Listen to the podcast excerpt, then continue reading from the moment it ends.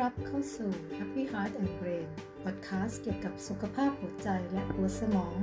เพื่อสุขภาพจิตใจที่ดี EP 10 นี้ เป็นเรื่องเกี่ยวกับการเขียนบันทึกขอบคุณตอนที่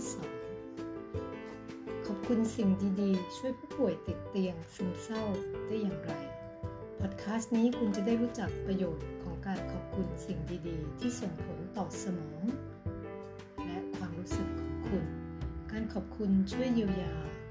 ผู้ป่วยซึมเศร้าได้อย่างไร คุณแม่ของฉันป่วยเป็นอัมพาตช่วงปีแรกๆ แม่ก็มีความหวังว่า ถ้าขยันทำกายภาพฟื้นฟูสมองเดี๋ยวก็จะเดินได้ เรามักจะให้กำลังใจแม่แบบนี้ ผ่านมาจนปีที่ 3 ก็ยังเดินไม่ได้ ช่วงนั้นแม่เริ่มไม่ค่อยอยากจะทำกายภาพหงุดหงิดบ่อยขึ้นพูดน้อยใจตัดเพ้อมีปัญหากับคนดูแลและลูกๆ จนฉันวิ่งไปหาคุณหมอจิตแพทย์ก่อนเพราะเครียด หลังจากนั้นฉันเริ่มเอกใจว่าคงต้องพาคุณแม่ไปพบคุณหมอจิตแพทย์ เป็นครั้งแรกที่ฉันได้ยินแม่บอกหมอว่า เสียใจก็สามปีแล้วยังเดินไม่ได้ คุณหมออธิบายให้ฟังว่าคุณแม่เป็นซึมเศร้าแบบหงุดหงิด ไม่ใช่ซึมเงียบไปเลย ก็จะสังเกตยาก เป็นความรู้ใหม่จริงๆสำหรับฉัน และตอนนั้นฉันก็ยังไม่เข้าใจว่าการสูญเสียสุขภาพ ความสามารถในการเดิน ความสามารถในการช่วยตัวเองนั้น เป็นการสูญเสียที่ยิ่งใหญ่นำความเศร้าโศกและส่งผลต่อจิตใจได้เช่นกัน ทั้งแม่และฉันต่างก็มุ่งเป้าหมายไปที่จุดหมายปลายทางว่าวันหนึ่งเมื่อแม่หายดีเดินได้เราจะมีความสุขอีกครั้ง แต่ในการเยียวยาฟื้นฟูที่ต้องใช้เวลานานแบบผู้ป่วยอัมพาตหรือป่วยเรื้อรัง ตอนแรกๆเรามักจะใช้ผลลัพธ์เป็นแรงจูงใจ กระตุ้นให้ผู้ป่วยทำนู่นสิทำนี่สิ อย่างเช่นทำนะแม่ขยันนะ แม่จะได้เดินได้ ในช่วงแรกอาจจะได้ผลแต่ในระยะยาวเมื่อยังไม่เห็นผล จึงเสียใจผิดหวังไม่อยากทำเรียกว่าเป็นอีกระยะหนึ่งของการสูญเสียความหวัง เมื่อหวังนั้นยังไม่เป็นจริงยังห่างไกล ทั้งแม่และลูกๆก็เริ่มหมดกำลังใจในระหว่างทาง การฟื้นฟูสุขภาพที่ยาวนานพอฉันเข้าใจความรู้สึกของแม่ก็เริ่มหันมาใส่ใจดูแลจิตใจแม่ ด้วยการชวนแม่ขอบคุณสิ่งที่แม่ยังมี ทุกๆเช้าเพื่อที่แม่จะได้มีความสุขตั้งแต่วันนี้ โดยไม่ต้องรอให้เดินได้ก่อนแล้วจึงจะมีความสุข ขอบคุณ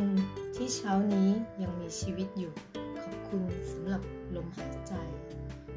ขอบคุณที่มือข้างขวายังกินข้าวได้เอง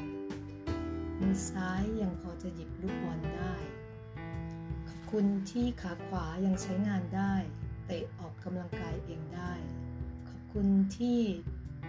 ตายังมองเห็นฟ้าสวยๆ เห็นหน้าลูกหลาน ดูละครได้สนุก ขอบคุณที่หูยังได้ยิน ฟังรายการกวดเพลงที่ชอบได้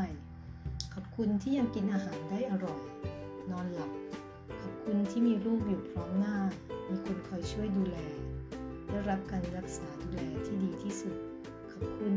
ที่เรายังมีกันและกันและฉันก็ชวนให้แม่ขอบคุณตัวเองทุกครั้งที่เขาทำกายภาพออกกำลังกาย แม้ในความสูญเสียเราก็ยังมีสิ่งดีๆ ให้รู้สึกขอบคุณได้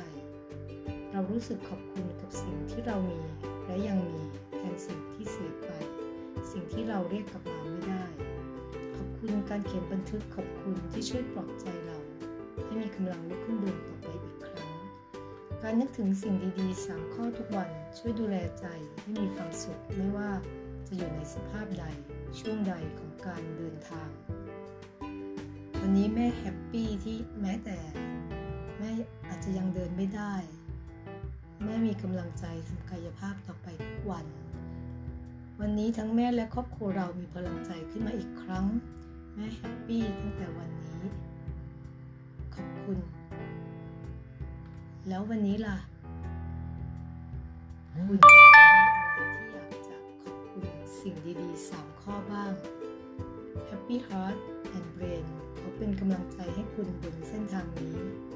เราจะเป็นเพื่อนร่วมทางไปด้วยกันกับคุณ เพื่อช่วยคุณมีสุขภาพจิตที่ดีค่ะ แล้วพบกันใหม่